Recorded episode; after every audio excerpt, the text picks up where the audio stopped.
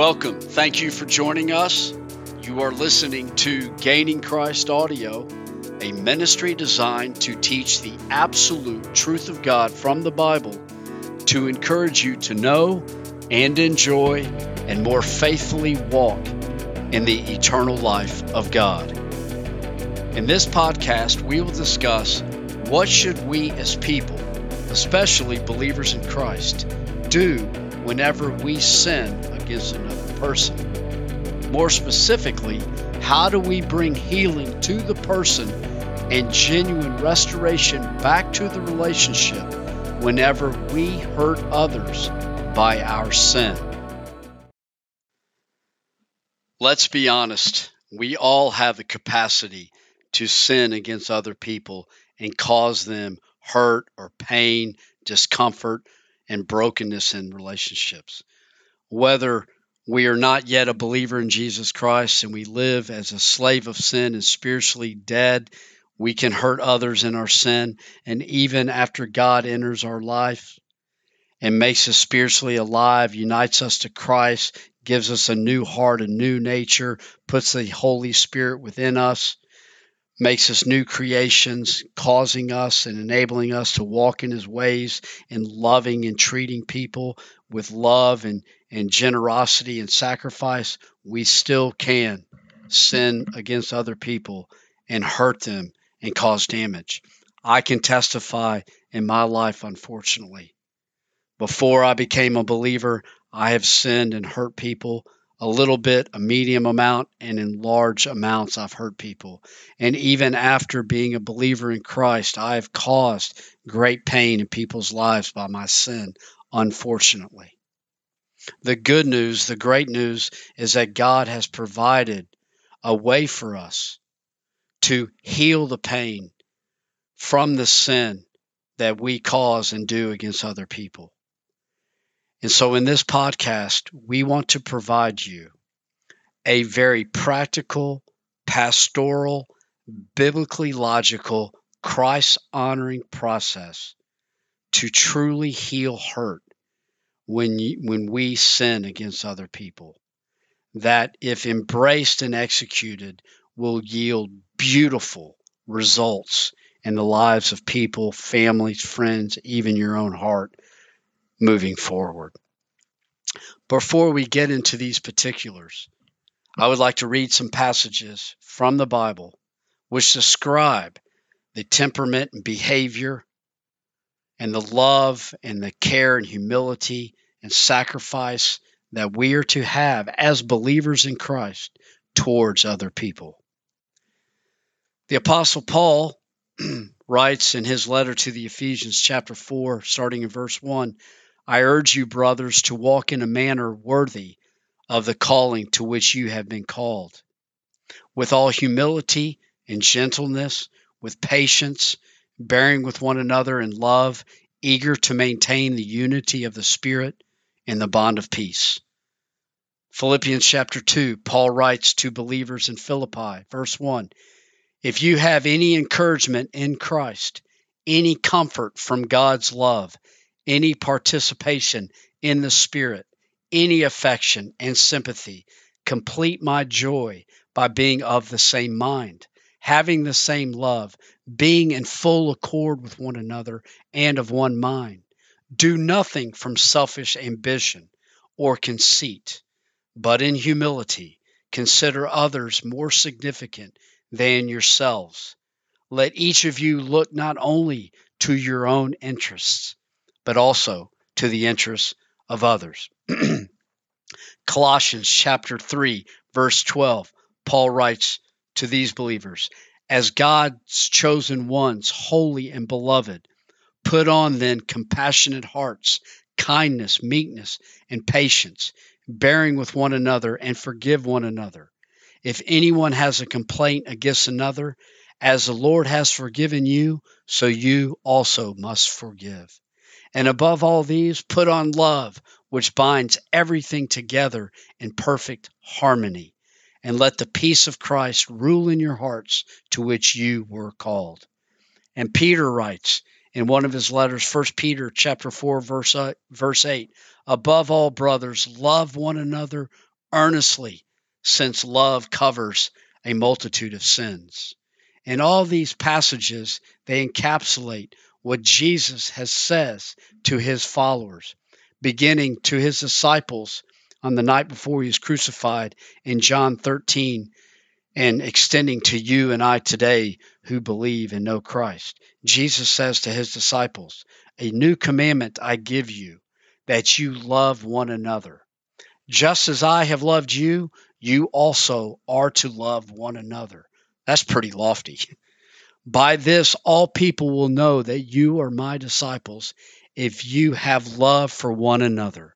Clearly, God has called, commanded, and empowered the believer in Christ to walk in extreme love and sacrifice and unity and humility, thinking of others' interests even above our own. But there is a big problem in our lives that cause havoc to this taking place. And that is our sin, which still resides in the flesh, not in your nature, because you have been born again and made new by God's grace if you are a believer in Christ. But still in your flesh and under the wrong circumstances, our sin can act up and do things, painful things to people. We can still, even as believers, sin against other people by breaking promises or lying or being dishonest, making false statements to people, betraying one another. We can steal from one another, unfortunately, cheat on one another, act rudely, fits of anger, cause physical harm. We neglect one another. We make critical comments intended to hurt other people. We show disrespect we mock and ridicule, even slander one another. And our actions of carelessness that yield physical danger or even actual harm to other people. And the list goes on. These are things that you and I can do and have done against other people. And we must understand that the impact of sin against other people can be incredibly potent, painful hurtful, offensive, discouraging, frustrating. It can take emotional control over people, compounding hurt that goes through the years and negatively impacting the way people think about themselves and think about life and love and security and relationships, and even distorting their own behaviors, causing them to duplicate at times some of the sins that happen to them to the hurt of other people breaking relationships, destroying relationships and trust. And if not taken care of appro- appropriately, as you may know, these little sins that may actually be little, if duplicated and repeated, can turn situations from a little pink ant to a pink grasshopper, to a pink frog, to a pink bird, to a pink squirrel, to a pink cat, to a pink dog, to a pink pig, to a pink tiger, to a pink hippo, all the way to these pink elephants that take over environments and families and rooms, this uncomfortable vapor because sin has been left undealt with and is compounded into these uncomfortable and resentful experiences. But praise the Lord he has given us a way to heal pain genuinely and restore relationships and build trust when we hurt one another by our sin. And we will call this process brotherly repentance. Call it Christian repentance. Call it social repentance. Call it love repentance. Whatever you would like to call it. It is repentance that leads to healing from the hurt of our sin. And if we will engage in this process that comes from logical biblical conclusions, we will bring beautiful results, true healing, and strengthen relationships considerably throughout our lives. Let's take a hypothetical situation that we will use as the example of sin and subsequent healing. Let's say that you receive a call from one of your very good friends who lives in another city, and he or she will call him Mike. Let's say your friend Mike, who lives in California, is flying to your city for a very important meeting. You know it's important. He's called you up and he has asked if you can pick him up at the airport and have you drive him and then drop him off at this dinner meeting. And you say, absolutely. And so you arrange that you're going to meet Mike at 6 p.m. at your city airport and drive him to a dinner appointment that begins at 7:30. A dinner appointment where Mike is meeting with the CEO of a company and might be offered a job as he's in the final between another candidate to get this very important job. And he actually wanted to visit with you a little bit about it before he met with this man for dinner. So you agree to meet Mike and pick him up at 6 p.m. at the airport in this exact place. Well, an hour before you're leaving for the airport, one of your friends calls you and invites you to the baseball game and dinner with some other buddies. And you tell your friend, Well, I can't make it because I promised that I would pick up Mike at the airport. And your friend says, Oh, come on. Mike can take an Uber. Send him a text. He'll be fine and, and hang out with us. It'll be more fun than ride, driving him to some dinner meeting. And you can go to the game and then maybe you can see Mike tomorrow or something like that. And you, that's what you do. And so as Mike is flying in the air, you send Mike a text. Hey, Mike, I can't pick you up at the airport. Just take an Uber and I'll try to see you tomorrow. Hope you have a good meeting. And then you go to the baseball game. Well, what you do not realize is that Mike, while he's on the plane, has lost power in his cell phone battery and he forgot to pack his charger. So he never actually gets the message on the plane or when he lands but he's there at the exact spot at 6 p.m. waiting for you to pick him up. And then 10 minutes go by, and 20 minutes go by, and 30 minutes go by, and now he's beginning to beginning to panic. But he's too afraid to leave the spot because he thinks that if he leaves the spot, you may actually drive up, see that he's not there, and then leave. So he stays another 10, 15 minutes. And then after about an hour, he realizes you're not showing. So he tries to go downstairs and get an Uber. He can't do it on his phone because he has no cell phone power. Eventually, after 30 minutes, he finally flags someone down, and this driver gives him a ride to the restaurant, which he's an hour late getting there. He tried to call along the way. Once he gets in the in the driver's car, but the the man he's meeting this john person that he's meeting for dinner the ceo has already left and he had no way mike had no way to tell him that he was going to be late thus costing mike the job that's given to the other person. He'll find out a few days later. Mike then goes to his hotel misses the dinner when he gets at the restaurant and then flies home the next day furious and hurt. You learn about it two days later when mike calls you and asks you what happened now, if this is a scenario that happens, and these kind of things do happen, unfortunately, not too infrequently, you would have been you would have sinned against your friend Mike, causing Mike pain, loss of an opportunity, discouragement, and um, a host of other feelings he's having, thinking that maybe you don't really care about him, and maybe the friendship that he thought was pretty good was just a joke for the last 10 years and all you did was send him a text saying, take an Uber. So, what should you do in that situation? Well, here is what we want to recommend as an eight step process to truly heal the pain or some of the pain that he may be feeling and reconcile, hopefully, the relationship that you one had in a strong way with Mike. Step number one awareness. True healing of our sin against other people begins with a genuine awareness of our sin that we have caused the other person and the hurt and the problems as well. Now, we may know our sin from obvious circumstances, Maybe God will convict us some supernatural way, or maybe a messenger will tell us the news. Nevertheless, true healing of our sin against others begins with a genuine awareness of our actual sin against other people and its effect.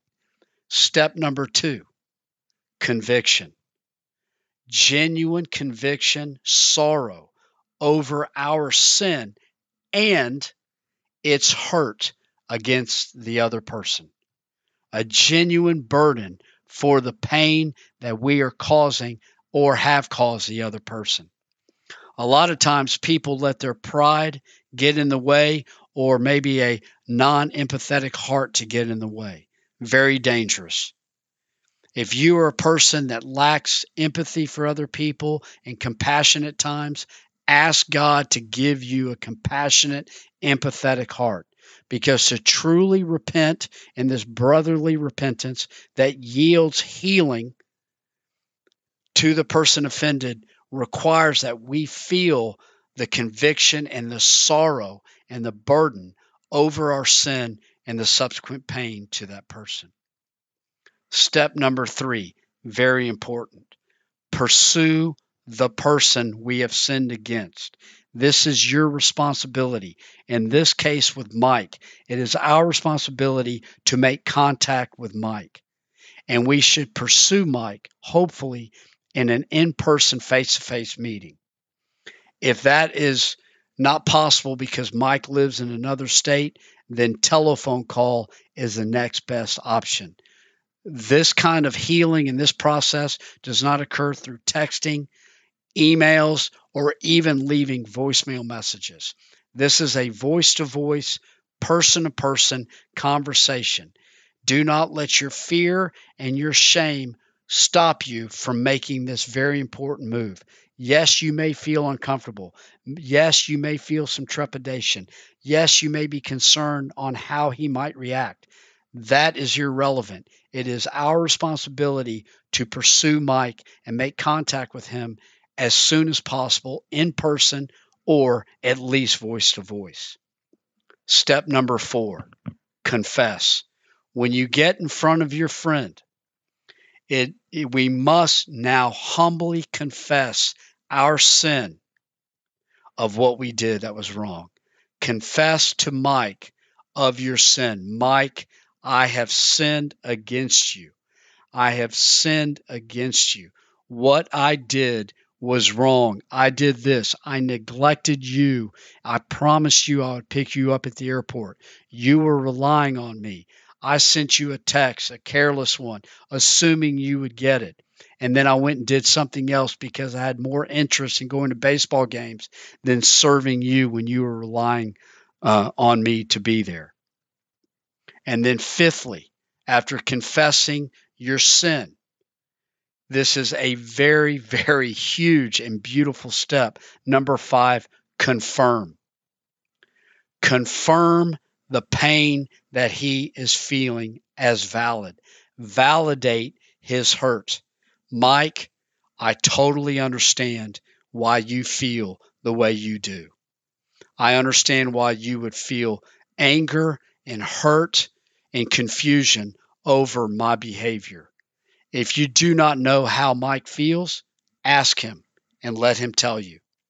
Remember, these are Mike's feelings, not yours. You may think at this time, what's wrong with this guy? Why is he so ate up over this? I wouldn't feel this way. Man, he's really hurt. He needs to toughen up. Whatever you may think is irrelevant because your objective sin against Mike has caused him to feel objective and subjective feelings and pain. And you need to address, we have the opportunity to address and validate that they are right to feel the way they did, and we understand why they would feel the way they did. This is huge, and very few people ever do this. Step number six apologize sincerely and humbly. Now, the truth is, there's a good chance if you've gotten this far Mike has has maybe already told you, "Oh, it's all good. I forgive you." Do not let him do that. People will try to do that. Once you approach them and begin to broach the subject in this process, most people will say, Oh, don't worry about it. You're good. I forgive you. Say, Thank you very much for saying that. But I, I must tell you these things. You deserve to hear what I need to say because of what I did. Do not let them stop you. Keep moving forward and apologize to Mike and say, Mike, I am very sorry for what I've done to you and the hurt that I've caused you.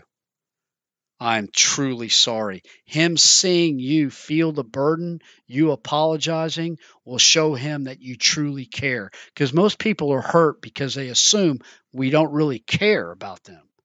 And trust has been broken. And our agenda here is to love them and rebuild the trust and truly cause them healing. And at this time, there's no excuses. You can't say, I'm sorry for what I did, but it's your fault because you didn't pack your charger. It's your fault because you should have known after 15 minutes I was not coming and gotten an Uber if it was that important. No, no excuses, no buts in this. I am so sorry for what I did and my hurt that I've caused you. And step number seven request. Humbly ask Mike for his forgiveness. Mike, will you please forgive me for my sin against you and the hurt that I've caused you? Most likely, he will give it to you. But he may not. And we need to understand that it's Mike's right to give us or give you forgiveness when he's ready, if he's ready. You asking for it is appropriate. God calls us to ask for forgiveness. God does call people to forgive, especially believers, but we can't impose or force them to forgive us just yet. So if Mike is not ready, then let him be but show him the love and respect. Do not get irritated or angry if he's not ready to forgive. Again, most likely, in most circumstances, he will grant forgiveness. Even though he may still feel the residue of some consequence and pain, not getting the job offer, you're still healing the hurt in a lot of ways because you've caused it. And we own it, acknowledge it, and we want him to forgive us. And you need to hear this because it will have internal benefits on you when he does forgive you.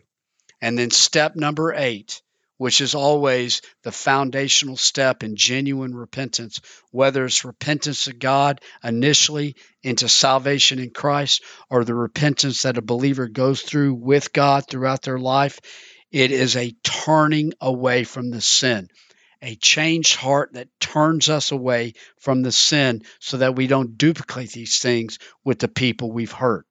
One of the big problems that happens is people will seem to to say that they're they're sorry for sin and then they keep repenting repeating it over and over again, thus taking away the forgiveness. And that's what John writes in First John, for example. First John chapter 4, verse 18, he says, Beloved, let us not love in word or talk, but in deed and in truth. True repentance turns away from the behavior that was sinful and hurt the other people. It's just like Zacchaeus, a man who Jesus saved, a very sinful man, by the way, that you may know in Luke chapter 19. Zacchaeus, a chief tax collector. He was a thief. He would steal money from his own people when collecting money from the Romans. For example, as a tax collector, a chief tax collector, if you and your family owned, owed the Roman government 5,000 shekels, then Zacchaeus would make you pay 10,000. And he would give the Romans 5,000 and put 5,000 in his pocket. And these tax collectors were extremely wealthy, but they were crooks.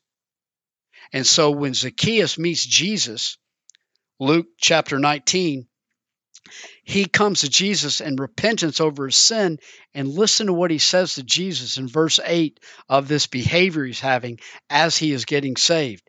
Zacchaeus said to Jesus, And also, if I have defrauded anyone of anything, I will restore it fourfold. So imagine this. He was literally going to do it. He promised Jesus, who just saved him, according to the passage, that he was now going to return what he had stolen from people. So imagine this scene. A day or two later, Zacchaeus goes around town and starts knocking on doors. And he knocks on a door, and the door opens, and Zacchaeus goes, Mr. Benjamin. Hi, I'm Zacchaeus. Mr. Benjamin goes, I know who you are. And Zacchaeus goes, Mr. Benjamin, I'm here to tell you that I am so very sorry for my sin against you and your family. I have stolen from you over the last three years. In collecting taxes, I have forced you to pay twice as much as you've owned. I've taken 50% of your money away from you when you were paying taxes.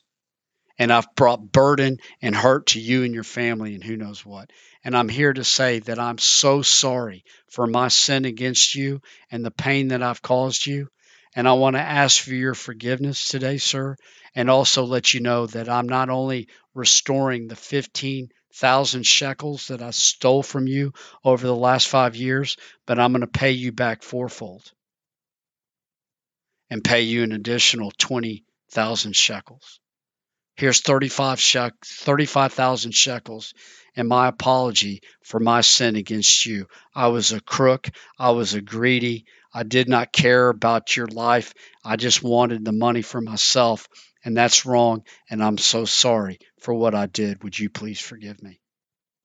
Could you imagine the feeling that the Benjamin family and other families are having as Zacchaeus is going around town and, and repenting and, and, and, and true, genuine burden and sorrow and asking for forgiveness and paying back what he stole from these families? This would be the most extreme testimony of the gospel some of these people have ever seen. And my friend, like this situation, and hopefully like Mike in our hypothetical, if you and I will engage in this brotherly repentance, when we do, unfortunately, sin against other people and cause them offense or hurt and brokenness, if we will engage in this process, it will no doubt generate healing, and trust and will show them love. It will most likely even strengthen your relationships with these people. And in many cases, the relationship after you repent and go through this brotherly repentance will be a stronger bond of trust and relationship than it was before the sin actually occurred. I have seen this happen. I've heard people express this. It the, this honors God. It honors the gospel. It proves the power of Christ. It's encouraging. It's healing. It, it brings confidence in people's life, peace, unity in relationships, and internal relief. Not only the one you hurt, but in you as a sinner against them. As God will relieve you of the conscious and even the subconscious burden of your sins against other people. If we will practice this, it will yield beautiful results in families and friendships, in churches all over the world, truly. Just try it and watch the grace of God at work. Well, we hope that this message proves to be of value or encouragement to you. And we, we appreciate you taking the time to listen today. We hope you have a great week and spread the word.